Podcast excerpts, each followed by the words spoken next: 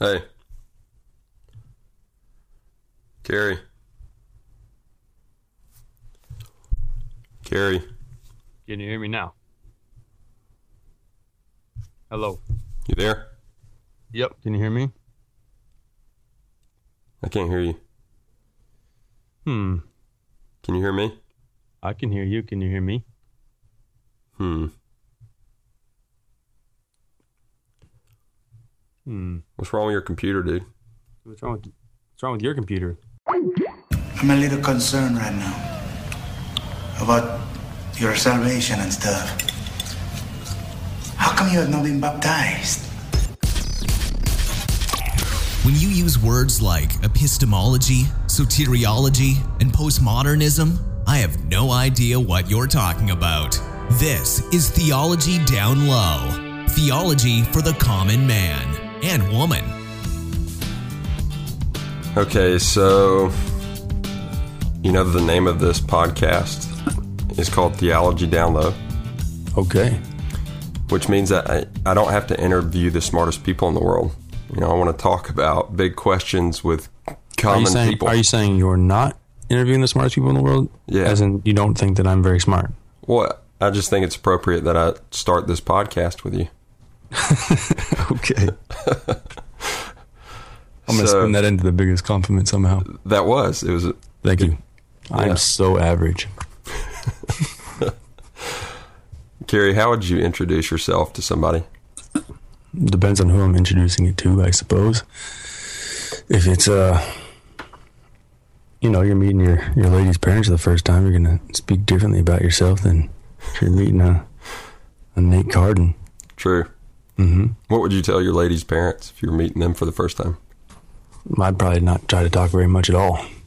Probably just say, "Hey, I'm Carrie," and then avoid the job question entirely because they seem to really like that one, and I don't. What if they keep coming back to it though? That's tough to avoid. hmm Uh, I'm an entrepreneur of many sorts. I do some modeling and some singing, and I run some charities, and yeah, it's a. I don't know how to say that one. Where I you- didn't go to college. You didn't go to college? I did not go to college. Oh, I, that's not true. I went for a semester back in Oregon, and then uh, Yeah, let's start there. You're you're yeah. from Oregon, right? I'm originally from Oregon. Where? I'm from Beaverton, Oregon. Beaverton. How big is that? Uh, Beaverton is big. It's where Nike, Intel, a bunch of big companies are out of there. Hmm. hmm Did you grow up in a religious family? A religious family. I would say I grew up in uh, a, a household of believers, more or less. Were you religious growing up? Mm, I went to church. Mm, so later high school, I started going to church just because uh, my parents made me. Yeah. hmm You didn't like it though. No way. no way. The youth group wasn't fun. I mean, it was it was kind of fun. Like all my friends from school were there because their parents made them go as well, and um, Y'all just, Just goofed off. the back and kind of goofed off, and and uh, the the worship band was kind of like a rock band, so that was pretty cool. Lots of sh- bright lights and performances. Fireworks and stuff. Yeah, you know, it was like a Taylor Swift concert. What? How would you def- define religion? How would I find religion? I suppose anything that if you worship anything, I suppose you have yourself a religion and practice it, whether it's a job or a god or a hobby. What does it mean to worship? To worship would be just to to praise it, I guess. Want it really badly or something? Um, I don't know what wanting it really badly because I don't know that I, I want a new mountain bike, but I don't know that I would worship it. like uh, maybe uh, something greater than yourself. I would say, like I guess you could worship a celebrity. Yeah. Mm, I guess. Uh, Hmm. I guess. Uh, I don't know. Some any any idol of any walk in life. I suppose you could worship an idol. Yeah. So when you were in high school, what did you what did you want to do with your life? Where did you see your life going? Uh, high school was all baseball. I had sports year round. Didn't really have much social life, so I was just I was either on the ball field practicing or in the, the weight room lifting weights. And my off time, I was watching, you know, tapes of other players and other games, whoever my opponent coming up was. Did you focus on baseball? Uh, it wasn't until later high school that I, I decided baseball was it. Um, but I, I played football, baseball, I wrestled. Um, football early on was my favorite, although I was the worst at it. I don't know why, but I was just terrible. I was just a fullback meathead. Um, I hated wrestling. I was probably the best at wrestling. What'd you hate Mhm. about it? Man, it's so hard. It is Cutting weight and all that. Cutting weight. Not even that, but just like a wrestling match. You know, you go through one round of a wrestling match, and I think that's the hardest thing I've ever done in my entire life. So you you thought that baseball was going to take you for the rest of your life? You're going to play in the big leagues, and That's that was the dream. it's kind of like uh, playing football at Alabama for people that grow up in Tuscaloosa, I guess, huh? Oh yeah. Who'd you want to play for? Um, I'm a big Mariners fan, but I didn't ever want to play for the Mariners. Uh, really, I just wanted to play. I wasn't too picky. I didn't see myself as the best player of all time, so if I can get a contract, I was going to sign it. So you got an offer to go where? I never got an offer. What'd you do? I, I played uh, my senior year. I ended up with some knee surgeries from wrestling, and I was a catcher in baseball. So once you start getting knee surgeries, people start writing you off. And uh, but I went on to play uh, some JC Woodbat League uh, back in Oregon. I played that for a semester and uh, tore my knee again. And at that point, I realized, you know, it's it's probably What is what is JC Woodbat? uh, JC is like a discount knowledge at the junior college. Gotcha. Uh, a woodbat league is you go to these leagues to pretty much bypass you know the the D one divisions, and you're just trying to get scouted. So you go you show up to school and you show up to your classes, but all your classes are kind of a, a joke more or less. You have like freshman intro to baseball, PE which is baseball, and then you have to take a math class. So you usually take the cheapest or easiest math class you can, math 101 or whatever You Count baseball bats. you count baseball bats. So if you have five bats and you break two of them, how many do you have left? Oh, so it's a higher level competition than D one? I wouldn't say that. It's a it's a two year school, so you, you pretty much, you know, you you're only there as long as it takes for you to get signed onto a farm team. Um, obviously, you know, four guys from each team get picked up every year, maybe on a good team, and then uh, next year you have a new group of guys you work with, and, and uh, it's just a, a high percentage of guys who didn't excel at school and only wanted to focus on baseball and life went to these schools and you skip the metal bats and you go straight into wood bats and, you, and it's just uh yeah it's it's a rough rough ball game Prepare for the big leagues, huh? exactly Did you? Are you still close friends with anybody you did, you played there with? uh no uh, all the guys I grew up playing with went went on uh went to separate schools in, in the same league I went to Clackamas uh a buddy I caught for my whole life who's actually he's in the farms right now he's he's in Chattanooga I think they're the farm team from Minnesota but he he got to see his first big league time on the mound uh, got a couple of couple of outs, and then they sat him back down, sent him back down because he was just filling in on some of the DL spots, and then uh, yeah, uh, not not not too much. Like I said before, I'm, my life was just baseball and, and myself making it. It wasn't so much about you know friends and keeping up with friends. You weren't really there to make friends. It happened, but it wasn't the purpose of life. So instead of getting scouted for baseball, you got scouted for modeling. That's true. So when I was when I was in high school, my uh, my sister wanted to be a model, and uh, just through you know dropping her off at the agency, they kind of inquired about me. And at the time, I was like, and the first time they reached out to me, they're like, "So you should model," and I was like, mm, "Probably not. Don't talk to me ever again." In Beaverton or where? this is in Beaverton. Well, this is Portland actually, um, where the agency was. But uh, after uh, you know the knee surgeries and whatnot, they were still coming at me. So I finally was like, okay, let's talk about this a little more.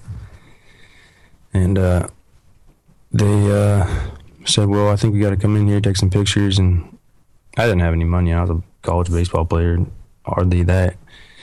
And so they were like, well, okay, well, we're not going to try and push all these paid tests, which are all scam, by the way. If anyone's listening to this that wants to be a model, don't pay for a photo shoot.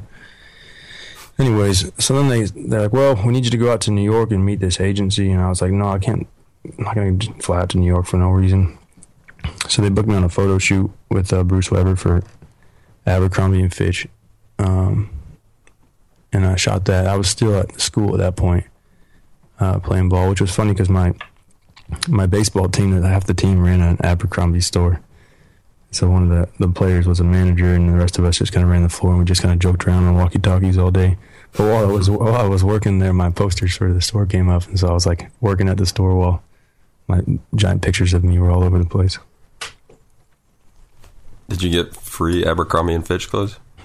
Uh, yeah, they give you like a pair of jeans and everything that you wore during the photo shoot. Abercrombie and Fitch. Mm-hmm. That, that- f- that dates job. you a little bit. That dates me a little bit.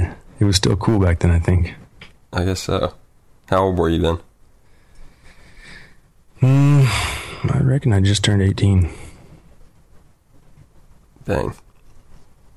So what do you mean? What did you mean by don't pay for a photo shoot? Well, there's these like, there's like a whole industry of like how to make money off aspiring models.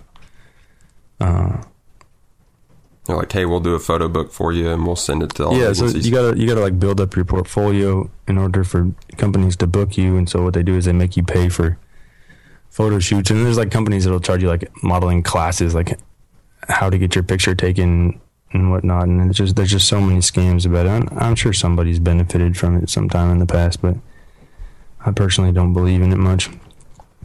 Um, for all so you reasons. got to so you got to New York.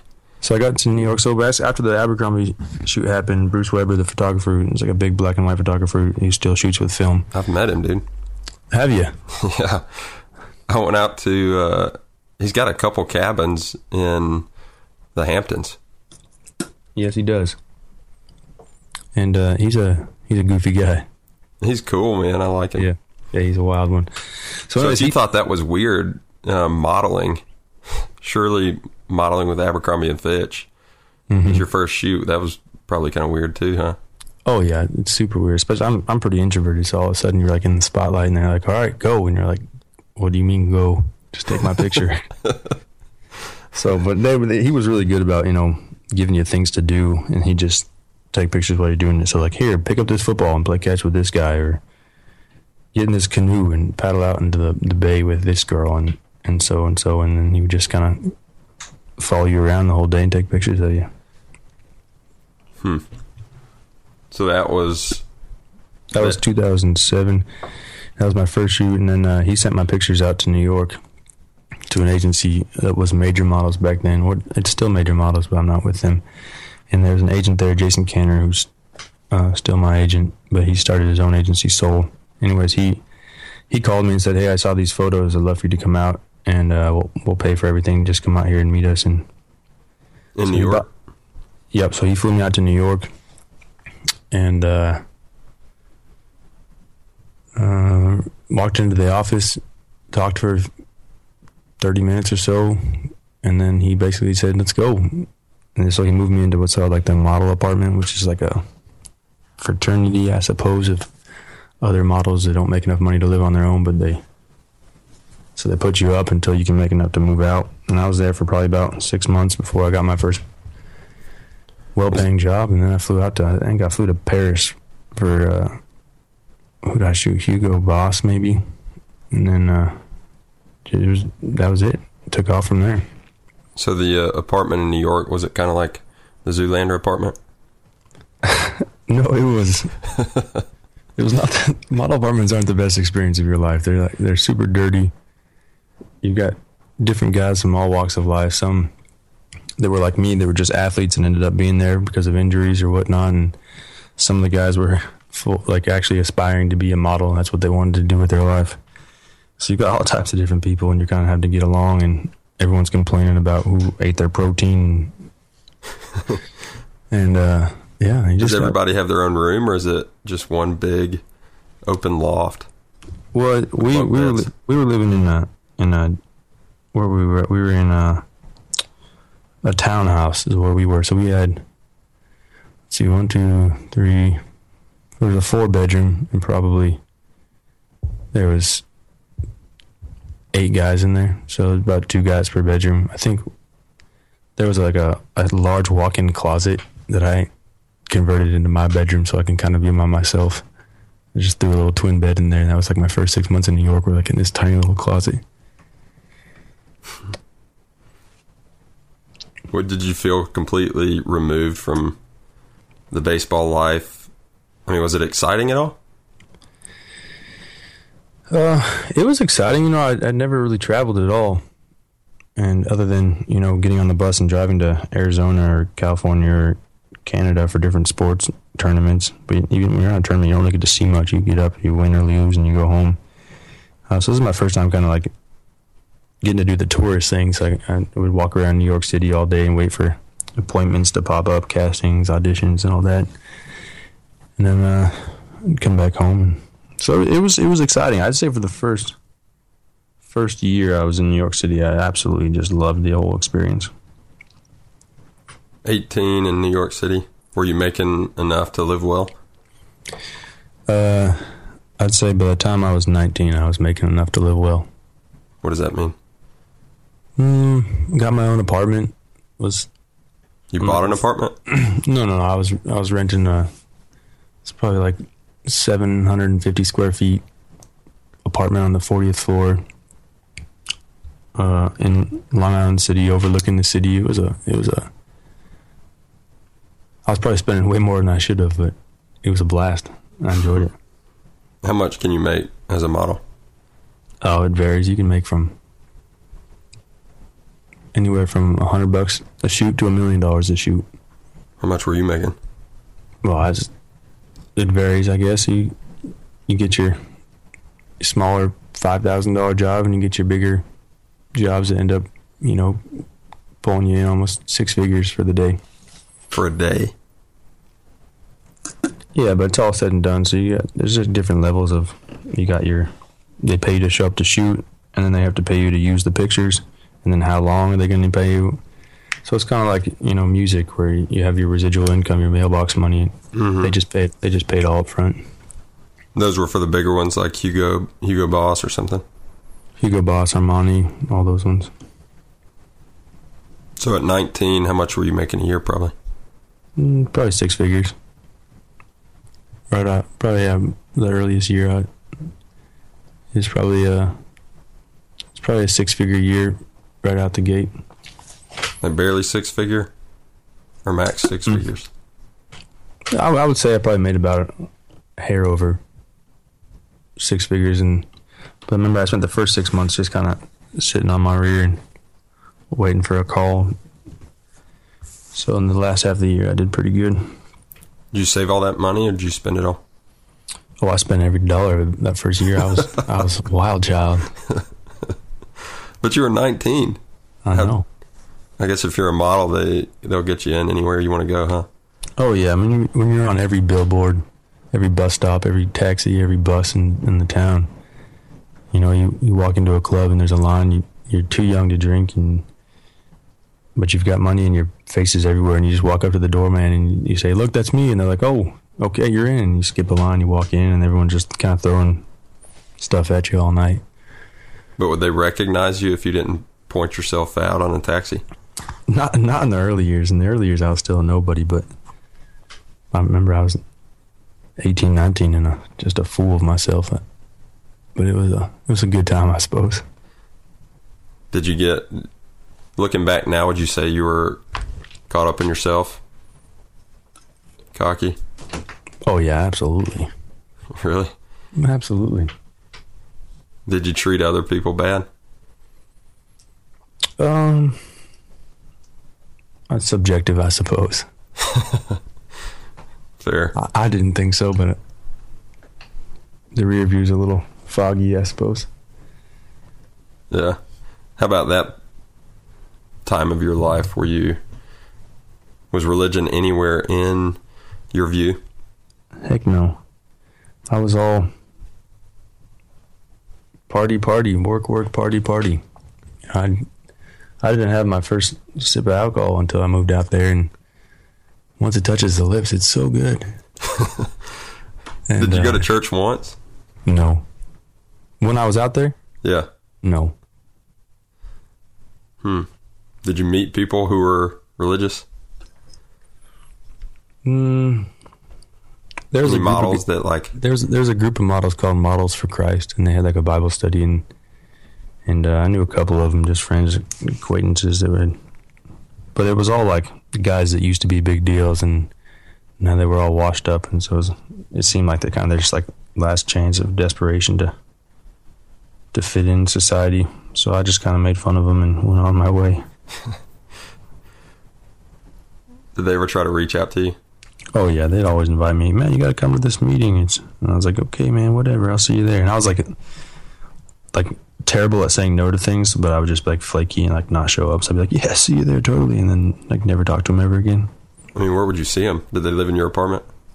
No, they were all you know still doing well enough to live on their own, and I'd just see them around town and whatever uh, castings or auditions, and or maybe at the agency or something. And I'd see them. They'd be, man, we missed you last week, and I'd say, oh yeah, I totally forgot. This week, this week for sure, same time. And then I wouldn't show up again. But you were traveling a lot too, huh? Oh yeah, it was. And, you know, it's especially as the career got more busy and I started working more. Yeah, I was on a red eye flight. You know, from country to country. You spend your daytimes working and your night times flying somewhere else to work, which gets pretty exhausting after a while because you know you're young and you feel like you should be living, but you're not. So here you are making all this money and you don't have any life, and it's kind of lonely because you're always by yourself you show up to a studio, meet strangers, work with them for you know four, five, six hours, and then you get onto an airplane, fly somewhere else. You that no one speaks your language, and you. So yeah, you don't really have a whole lot of time to make friends or anything. You just kind of Are you always by yourself? Or are you traveling with friends? you know you travel by yourself from job to job. You know they're not booking groups of people; they're just booking you individually. So you show up to Spain, and then you show up to London, then you go to Paris, then you go back to New York, and then you go maybe to Spain again, and then you go back to L.A. and and so you're never in the same place, and you, you're never with the same people. So it's hard to make friends until until you start showing up on the jobs more often, and then you recognize the photographer, or you know maybe you started working with a certain model that ended up getting a lot of work and getting the same jobs you got, so you get to know them.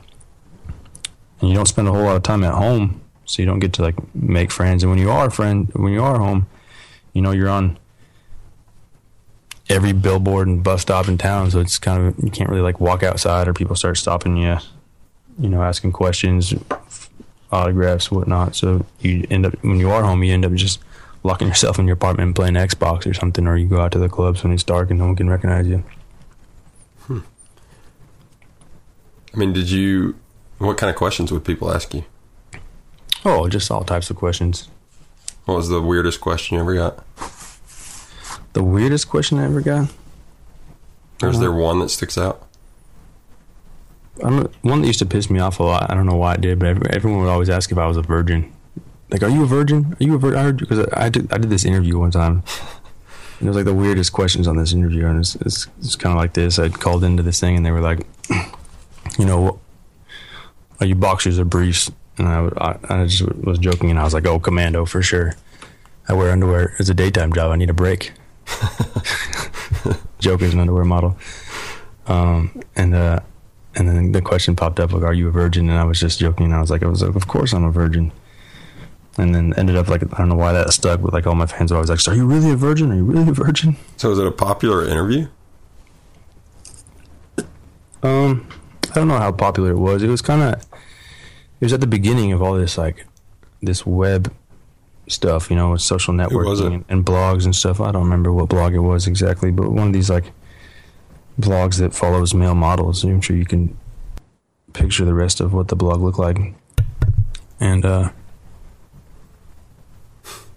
yeah, so it was like at the the beginning of all this cyber stuff. So it kind of became like a everyone was following. You know, all of a sudden you could have like fans online, and your Facebook page had five hundred thousand likes on it, and all you did was get your picture taken for a career. Oh, that was 2007, so Facebook was around for about a year at that point. Something like that. Did you have a MySpace account? I did have a MySpace account before I had Facebook. I, because back then, you at this point anyone could be on Facebook, but in the early days, you you know you had to be in college and it only invited or something like that. So I Mhm. was I was not in college, so I didn't have a, a Facebook. I think my sister finally invited me because she was in college, so she she got me onto Facebook early. Hmm. So that was how long did you spend in New York? Until I was 21. It was a short career, huh? Three years. Yeah, I probably got to the peak of everything, and then uh, kind of just decided I'm done with this. So I, I did a job out in California and just uh, had a blast out there, and just was like, you know what, I I quit, and I had I had just found Jesus at that point, and uh, kind of really felt called to kind of take a break from everything and just go out to LA and you know Bible says separating your sins as far as the east from the west and just like you know when you're young and everything is face value just made so much sense to me so I was like I'm moving all the way across the country back to the west coast and I'm gonna I'm just gonna be a normal person and, and surf and hang out for a few years So we'll get to how you found Jesus in a second, but even before that, did you did you start to get worn out being a model? Was there like this moral like drain on you?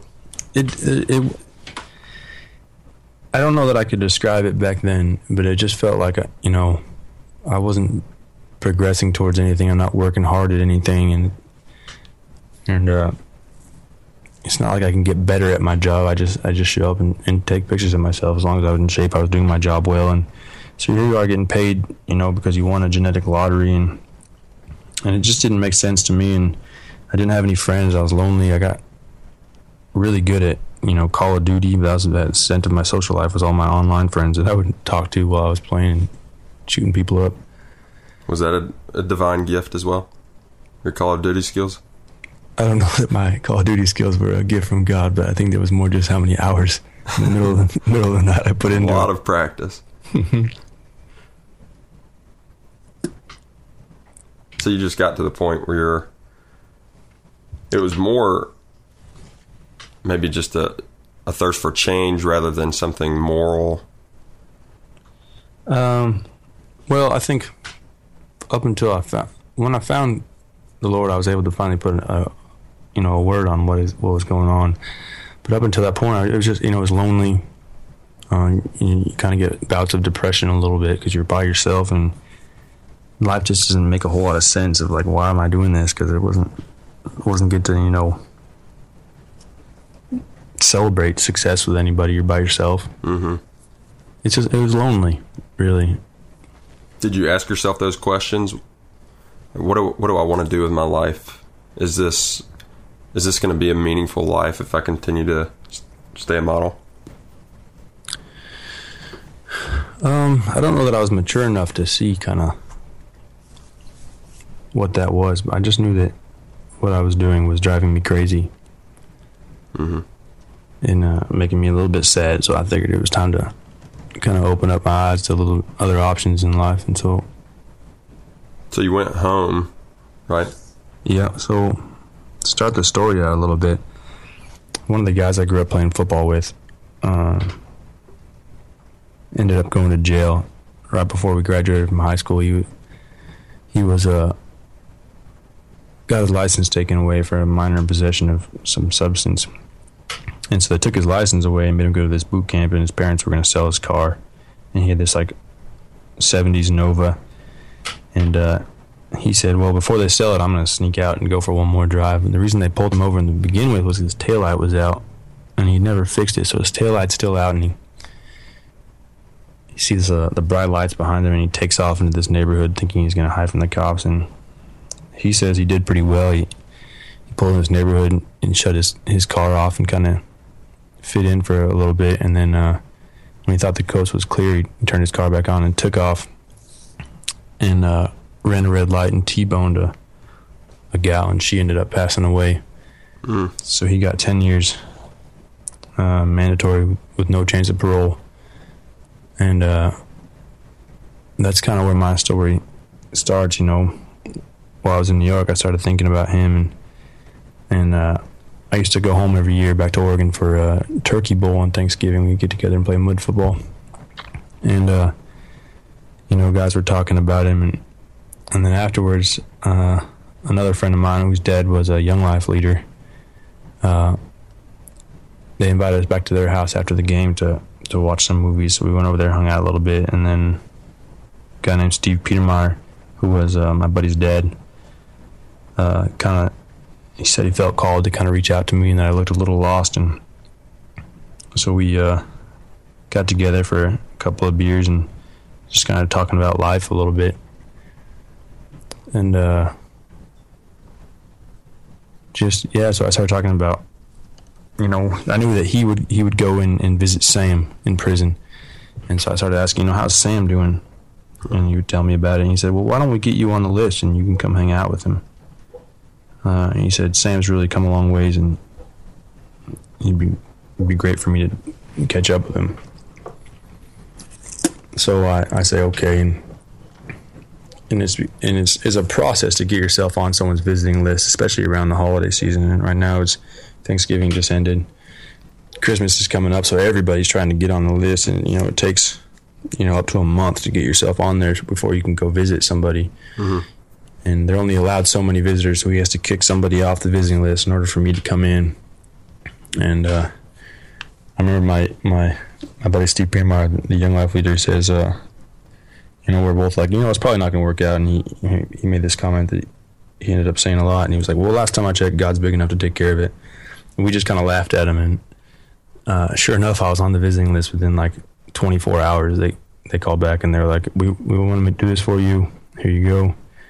So they put me on the list, and I got to go see Sam before Christmas time. And it was rad just catching up with him, and he ended up kind of sharing his testimony and through how through Steve, you know, helping him with his depression of I, I killed somebody and I'm in j- prison for 10 years with you know he felt awful and he, he Wow. became suicidal and just kind of hearing his story and how he found God through that uh, uh, and he had asked me if I wanted to you know become pen pals and, and in addition to that talk on the phone once a week so all three of us would schedule a call um, and we talk on the phone just kind of talk life a little bit and then it was right after Christmas, December 27th, I think I uh we had this tradition back home where all when I would fly home, we'd we'd uh my friends and I would gather up. We'd tell everybody, "Hey, we're going tonight." And we'd we'd grab on, put on our ski clothes and we'd grab our sleds and we'd sneak onto the, the ski runs up at Mount Hood. And we just we'd we'd hike up and we'd sled down and we'd hike up and sled down all night while everything was closed and there's not a whole lot of lights. And so I just randomly got the idea. Oh, I'm gonna call this old guy Steve Friedemeyer, who's you know almost sixty. And I was like, "Hey man, we're going sledding. You want to come?" And I think actually I reached out to him on Facebook. I think I saw that he was logged in on Facebook. Hmm. And so I said, "We're going sledding." He's like, "When?" I was like, "No, right now." He's like, "Perfect. I'll drive." and I thought it was hilarious. There's a sixty year old man's about to come sledding with us in the middle of the night. He's gonna have a heart attack. but he showed up and it was a fantastic time. We had a blast like always, and but afterwards we kind of just sat around talking, and we went and grabbed a beer, and uh, just kept talking, and and it was started talking about how you know life we can't do everything on our own. That in fact we can't do anything. That we need God. And, and uh, just through that conversation, I remember like you know my my eyes started watering up, and and it was right then and there that I, started my relationship with Christ, and He prayed over me, and we started it right there. Huh? What made? What do you think you were just at the right time of your life, or just the right moment? Yeah, I think it was just just through lots of conversations, things started making a little more sense. You know, I had a lot of questions and skepticism. And, you know, well, yeah, right. But uh, think uh, I don't think what what he was saying was really. I don't think it was really him talking. It really felt like it was God talking to me, and just everything that I was juggling with, you know. And he didn't know any of that. It just started pouring out of him. Like it was a it was a crazy experience. Everything just made so much sense right then and there. Are you still in touch with him? I am, yeah. He uh, he became a big part of my life, and so after that conversation, you know, I and I had a job in California, and that's when the California thing started. And I said, so I called my agent, and I was like, I'm staying here, and uh, I'm gonna move to California. I'm gonna take a break, and I'm gonna quit doing all this modeling stuff. And you know, I was at the height of my career, so everyone's upset. Like, what do you mean? You got to shoot with Steven Meisel next week, and I was like, no, I'm just gonna sit out here and take some time. so you know, I'm moving to a new city. I didn't know anybody. That was in January. Yes, it's probably early January. Did you have much stuff to move from New I York? did. I didn't move any stuff actually. I had. I basically just had like an open door free garage sale and just called my friends and said, "Doorman's gonna open the door for me for you guys. If you guys want anything, you know, take it." And I had you know a 73 inch TV and my couches and my bed and all that stuff, and everyone just came and cleaned it out for me. And you know whatever was left, the landlord threw away, and I my lease happened to be up right then and there, so it was perfect. You didn't go get any of it? I didn't get any of it. Why? I don't know. I just I was so Over it? I didn't want any of it. I just felt like I needed to restart. How about clothes? You had all your clothes with you? Well, I had some clothes with me from traveling and going back home, and A bunch of underwear? I had so much underwear.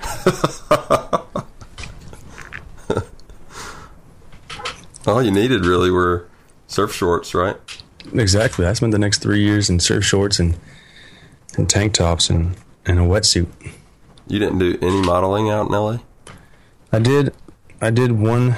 There's one job, one relationship that I kept with J.C. Penney. They shot in Dallas, and so like once a month I'd fly out to Dallas uh, for like two hours, and I'd go into their w- warehouse and just like you know like the cheesy mail outs that they do. Um, it was perfect. Most of it was unrecognizable, so they just take a picture of like me without my head and just cropped down, wearing a T-shirt or something. And it was just like it was perfect because it paid plenty. Mm-hmm. And I just did that consistently. And then, uh, yeah, I just served, traveled up and down the coast, went to Hawaii. It was a, it was a fun time. For three years? Mm-hmm. You lived off savings? Savings in, in that J.C. Penney money. I actually, when I first moved out there, I was like so set on like being a normal person. Um, that I like was like I need to get like a normal like blue collar job and, and just be a normal person again. And so I, I went and uh, I walked into Starbucks and I was like, this is perfect. And uh, because it was close to the beach, I can go surfing early, early morning and then come back and and work my hours or vice versa. I could work really early and then go surf. And, and so I did that for a little bit, but I was like the worst employee of the world. And I was like, I didn't need the job. so I was you like, just show I up late. I'd give my hours away. I would always like show up. I was like, like heavily into like Jordans growing up to near Nike. So I was like always like wearing like these like fly Nikes and and they're always like, you can't wear those. You have to wear black shoes. And I was like, Nike doesn't make an all black shoe. I can't.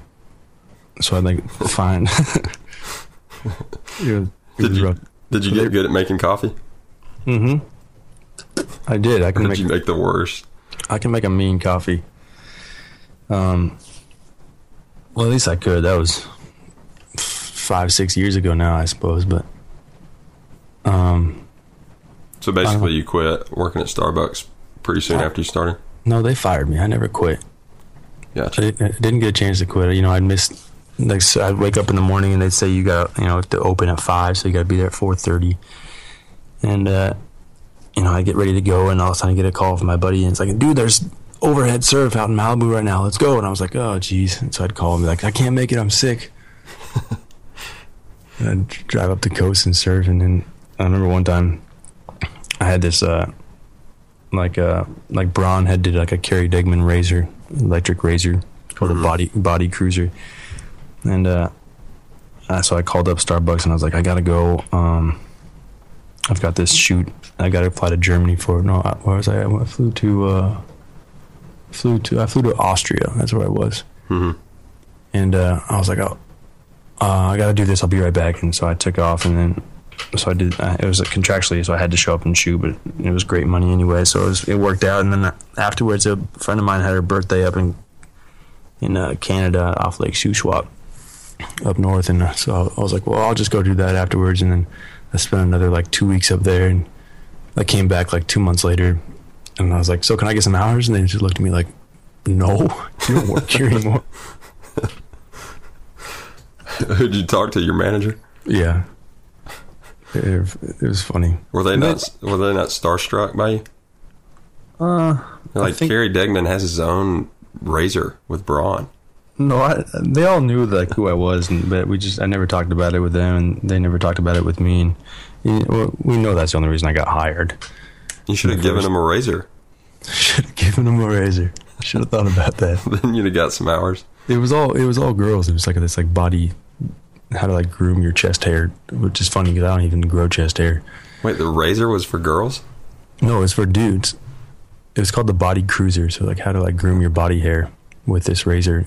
It was like the, the success for hairy men, which is which is why it's so funny because I'm not a hairy man at all. I don't like I have like one chest hair. Wow. Is your picture on the razor? It's on the box.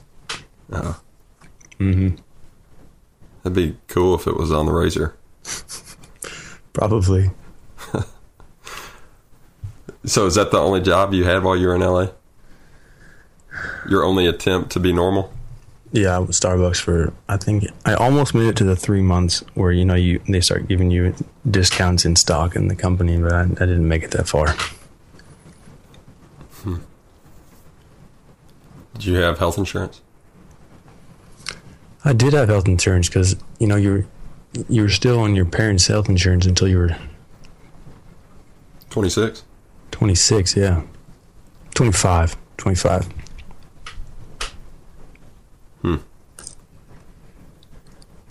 Well, so you spent three years in LA, found a woman out there, huh?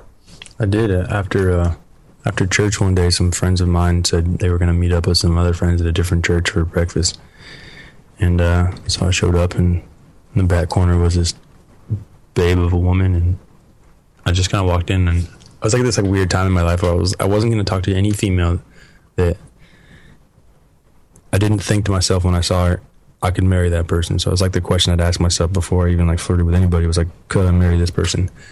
I saw her and I was like, definitely marry that person. and so I like, introduced myself. We didn't get a whole lot of chance to talk, but I knew we were mutual friends, so I'm sure I would see her around. It wasn't until a barbecue a few weeks later that uh, some friends of mine were hosting, and she showed up, and I was doing the, I was manning the grill for everyone. She walked over and started talking to me, and then uh, So she picked up on you? Mm, no, she's a very social butterfly, so I'm sure she had like the conversation didn't go anywhere. It wasn't about anything. She just like likes to inquire about everyone's life. So she same conversation she I'm sure she had with everyone else. Um, she was funny, and and so after I was done grilling everyone's food, I walked in and she was talking to a buddy of mine. And I had walked over there and just sat on the couch to listen in on the conversation, see if I can't be part of it.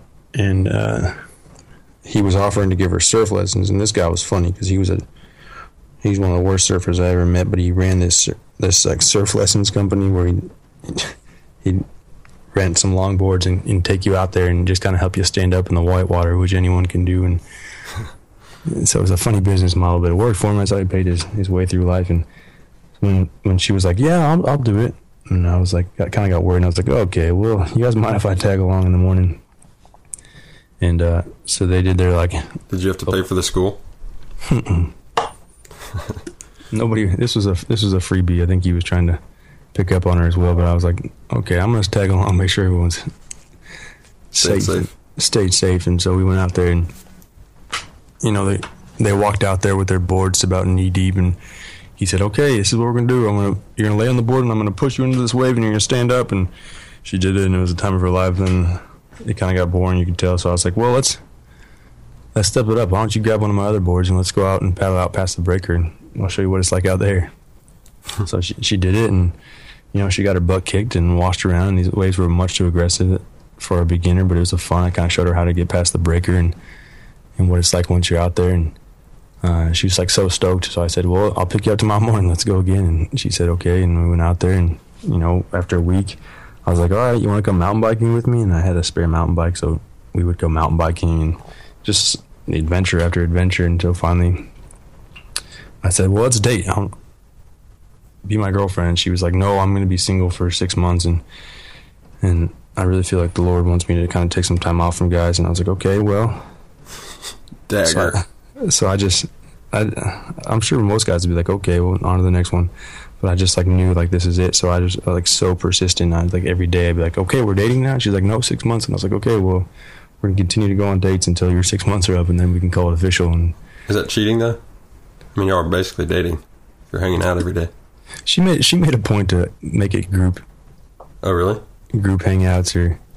or You hated she, that, She, she was she was trying her best to stick it to the old man, but then I, I saw and I was just persistent. I was like, you know, She's like, gonna- Billy's going to come with us. You're like, So it doesn't matter what she did. I, mean, I just knew we were going to date. So I, uh, you know, finally the six months were up, and I had set like the the uh, alarm in my phone to remind me when the six months were up, and uh, we were out at Chipotle, and my phone went off, and it was like six months are up. So I looked at her, and I was like, "Well, I guess that's it. We're dating now." And then she kind of looked at me and said, "Okay, fine, whatever." and then uh, it's funny looking back, like she. I'd ask her like, "What was going through your mind during those times?" Because I was like gung ho and sold on it, but and she was like, "Honestly, I thought you were like kind of just like this tool bag and it wouldn't leave me alone." and uh, I thought it was kind of funny, but you know, we we dated and then you know we broke up a few times. We got it back together. We and then uh, about a year later, I decided I was going to move to Nashville to do music. wait, how long did y'all get married after that? We- we dated- started dating. We we dated for a year, so we probably known each other for about a year and a half at this point. And uh, so I had moved back to Nashville. We were broken up at this point, but I, we were broken up when I decided I was going to move to Nashville. But I knew that I wanted her to come, so I I uh, just called her up, and she was like pretty mad at me and devastated over our breakup. And uh, Wait, I missed that. Where was the breakup? so we so right before I decided I was going to start doing this music thing as a an aspiring profession, I had we had broken up, and I had told her, you know, whatever we whatever whatever reason it was, we broke up, and and she was all mad at me and wouldn't talk to me. You're like, I'm going to make it big as a musician, and I can't have any distractions. No, it, I was. It was like the the the, the decision to do music full time happened, like over a conversation with a guy who's now my manager, and I had flown out to New York to hang out with some some old friends, and, and it was in a, we were smoking a cigar, and over that conversation, he was kind of like, "What are you doing with your life?" And I was like, "I just wake up and I serve, and then I go to bed and I wake up and I serve." He didn't know who you were, though, right? Oh yeah, he did. He did, Yeah, back when I lived in New York, I went to the same cigar bar every night that I was in town. and he was your manager. He he is now, but he wasn't back then. He was just a friend. He was in the music business, and I knew that. And he was working on some software, and he just kind of fed up with it. And so he he was he was like, "Kerry, what are you doing with your life?" And I was like, "Man, I, I'm not really doing anything. I'm just kind of doing some surfing." He's like, "Well, what do you want to do?" And I was like, "Honestly, I want to do country music." And he's like, "Are you kidding me?" And I was like, "No." And someone else had said, "Yeah, have you listened to his YouTube video?" And I had put like a YouTube video of me covering Zac Brown. So they they played it in the room, and he's like, "I tell you what, I'll I'll leave everything I'm doing right now, and and let's you and I do this. I'll be your manager. Let's do country music." So I kind of laughed, and I was like, "Sure, why not?" And uh, it ended up being the life changing decision. That's that's what I'm doing now. Is country music. But so I go back to L.A. and, and get ready for this move to to Nashville, and I knew that I was missing something, so I called Rachel up and I said, "I was like, come with me, come to Nashville, and let's get married." And she's like, "Are you kidding me? We've been broken up for a month now. It could have been longer." And uh, she was dating a buddy of mine. I was like, "Just forget him. Let's let's just go. Let's go to Nashville. Come with me." And, and uh, she, the adventurer she was, she said, "Okay." So we, I think it was like two months later, we were in Telluride, Colorado. Up there, her dad's a pastor, so he married us, and and uh, our friends from all over the country flew out there. A friend from from Tokyo that flew out. It was a blast, and then we finished the rest of our drive out to Nashville. How many people were at the wedding? Thirty. It was a very small wedding in a place that was required a four by four to get to. You know, it was up at almost the top of a fourteen thousand foot hill, and uh, so whoever could get there got there. Everyone else just kind of was like, "There's no way I can get up there." um, so yeah, just our closest friends, you know, really, we really loved. We made sure they were there no matter what it was. Like I said, my buddy from Tokyo showed up, so it was definitely a Model? good time. No, no, he's just a buddy I grew up with. He uh he is he was from Japan, but he came out to, to Oregon for his dad had a an IT job. I think he's working for Intel or something like that. But he, so he went to school with us, and then afterwards he moved back to to Tokyo. But he made sure to show up. Good guy, Taco. So how's the aspiring musician gig going? Ah, it's a blast. I've never had so much fun aspiring to be something. You know, you every day you you, you wake up and you're either writing a song or you're or you're trying to you know get better at guitar or get better at your your live performance and you know it's everything else that you're kind of aspiring to be you're kind of stuck in a class learning how to do it where in this field you kind of have to just go out there and do it and every day get better and work with people who are better than you But It's do really you fun. work with people that are better than you every day? Oh yeah in this town in nashville everyone's better than me Well, yeah, but do you really? Do you? Would you say you work really hard? I mean, how much time do you spend practicing guitar? Um, it's hard. You can't really answer that question as black and white as as you'd expect because I mean, everything as far as staying in shape as an artist is important. Everything as far as you know, um, you stay in shape, your lungs are bigger, and if your lungs are bigger, you can sing better. And then you have your vocal exercises you could do, and then you have your guitar exercises. Then you have to write, and then when you're writing, you just need to look for inspiration. So you go fishing or hunting or camping or or just kind of argue with your wife, and then all of a sudden you got a new song, and then you have to write it down in your notepad, and then go back later and co-write and say, okay, I got this idea for a song that came to me while my wife was throwing a wine glass at me. Where do you Where do you get the best inspiration? You're a cigar aficionado, right? I love cigars, and I usually, I usually, I can't get the mood right to sit down and write a, tune unless I have a cigar in my hand, or unless the person I'm working with is like type A. Let's sit down and let's do this. This is what we're gonna do. We're gonna write this song. Those are the songs that are never as good as the songs that you kind of like come up with on a whim. And they're usually at the most inconvenient times. Like you're, I've got a child, so I'm like holding my baby, and and the wife's like baby's yelling, wife's trying to sleep because she hasn't gotten much sleep, and I have to like try and write down this chicken scratch. Like I got this lyric, it's a great idea, and this melody, and then I've got it recorded in my phone, but all you can really hear is the baby screaming. so yeah, that's the answer to that question in a roundabout way. You're happy. Very happy. So you want to be a? How long do you want to give this career path? I don't I don't know. Like, well, obviously, at some point, if you don't make it, you gotta just learn to. It's time to get a day job and support your family. But at the same time, you know, I still get my mailbox money from old modeling jobs, and um, I'll take a job every now and again to make sure everything's covered. And uh, I don't know. I haven't put a time on it yet. I'm still in like the the the gung ho. I'm gonna make it. Not making it's not an option stage. What uh, what for you would be success? success um if i could figure out how to make a living doing music while still keeping my wife happy i think that's success Fair. hmm What would I mean? Would success equal a meaningful life? no i don't think so at all i think right now i've got a meaningful life and i'm far from the success that i've just described to you What What brings you meaning? what brings me meaning i think it i'm you know i'm, I'm working hard which is important i think as a guy you know you look at even adam and eve in the bible you know god put adam and he gave him a purpose to, to tend the garden so got it. he was had a purpose you know he had to work hard and so i feel like i'm working hard and, and i'm getting that i'm being filled in that way and then um i've got a fantastic beautiful wife and i've got a coolest baby in the world it's two weeks old and Um, I guess probably three weeks now by the time y'all hear this. And uh, yeah, I don't know, I'm just I'm just happy right now. Like I'm fulfilled right now. I know you know, I go to church and my church community is phenomenal and, and kind of makes me a better person every day. I talk to them and my Bible study. They're rad dudes, and you know they no one's afraid to call you out if you're slipping up or doing something wrong. And so I just feel like every day I'm just bettering myself with you know my purpose here on life and my walk with Jesus. Nice.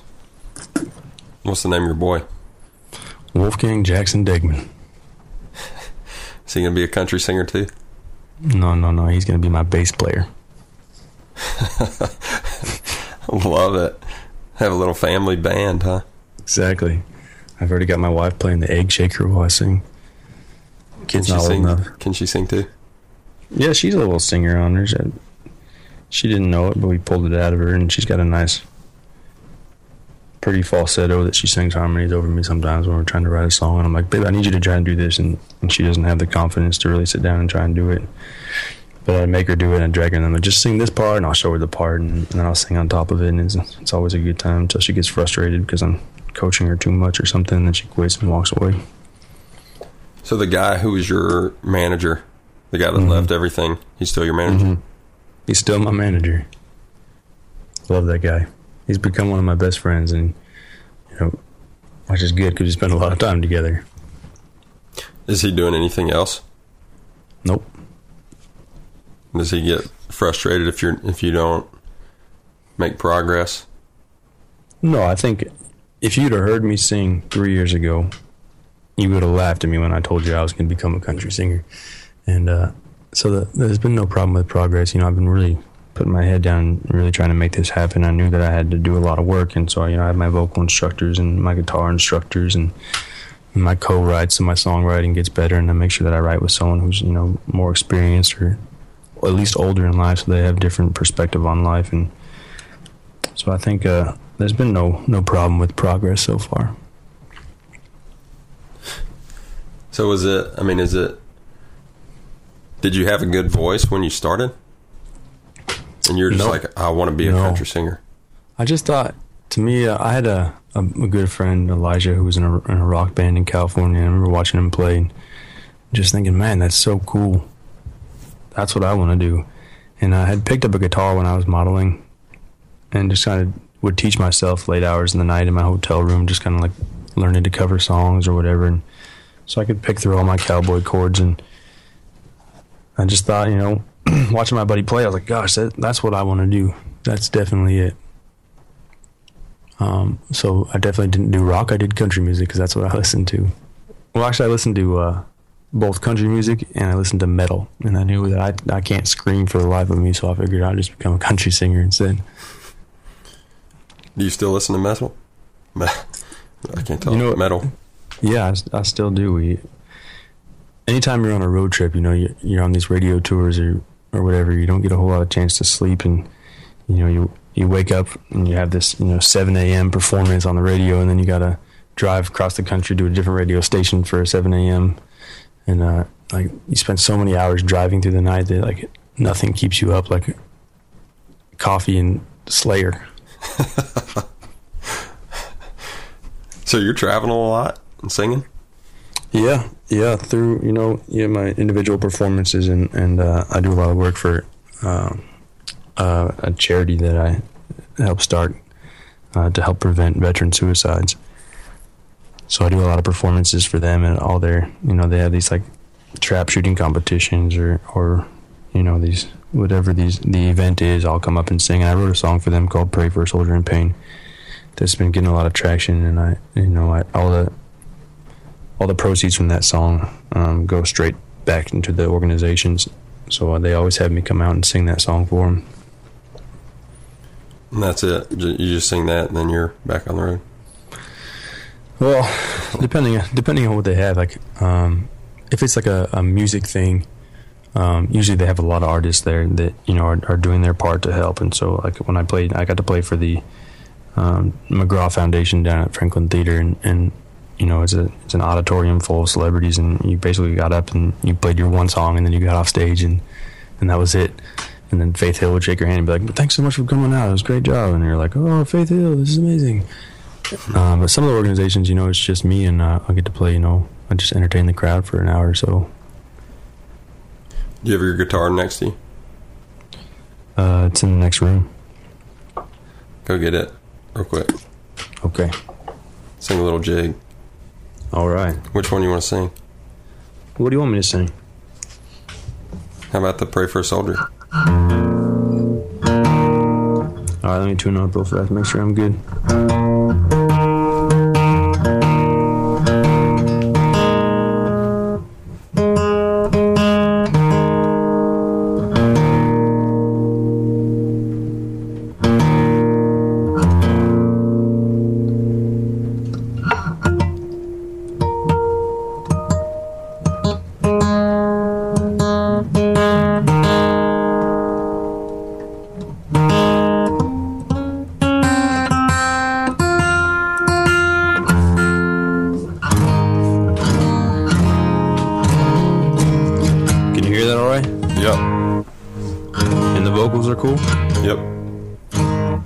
Song is called Pray for Soldier in Pain.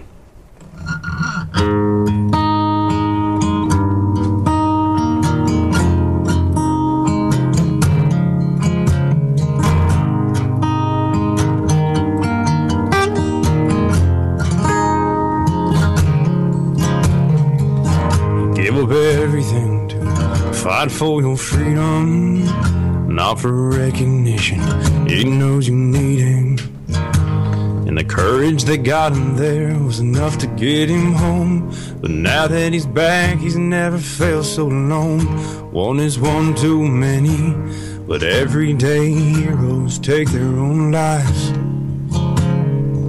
Why doesn't anyone listen when a soldier cries?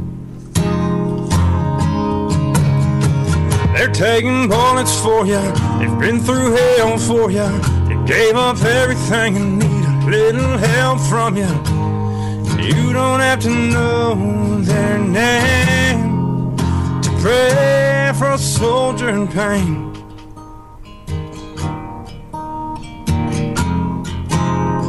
To pray for a soldier in pain.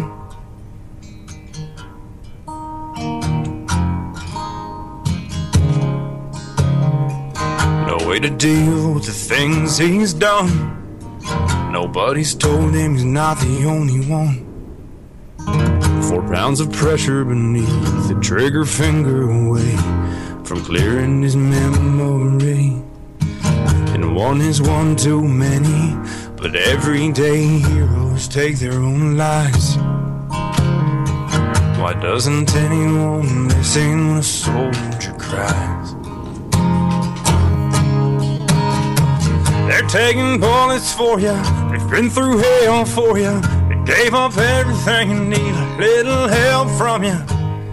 You don't have to know their name to pray for a soldier. They're taking bullets for you. They've been through hell for you. They gave up everything and need a little help from you. You don't have to know their name. To pray for a soldier in pain.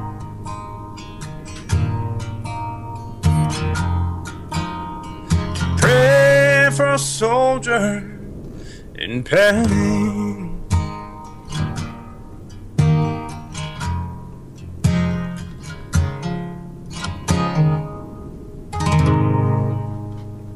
All right, man. Thank you. Great stuff, dude. Appreciate that. Well, I think that's going to do it, Kerry. Okay. Okay. Well, thanks so much for having me. Yeah, I appreciate you coming on the show. Mm-hmm. Hmm. Mm.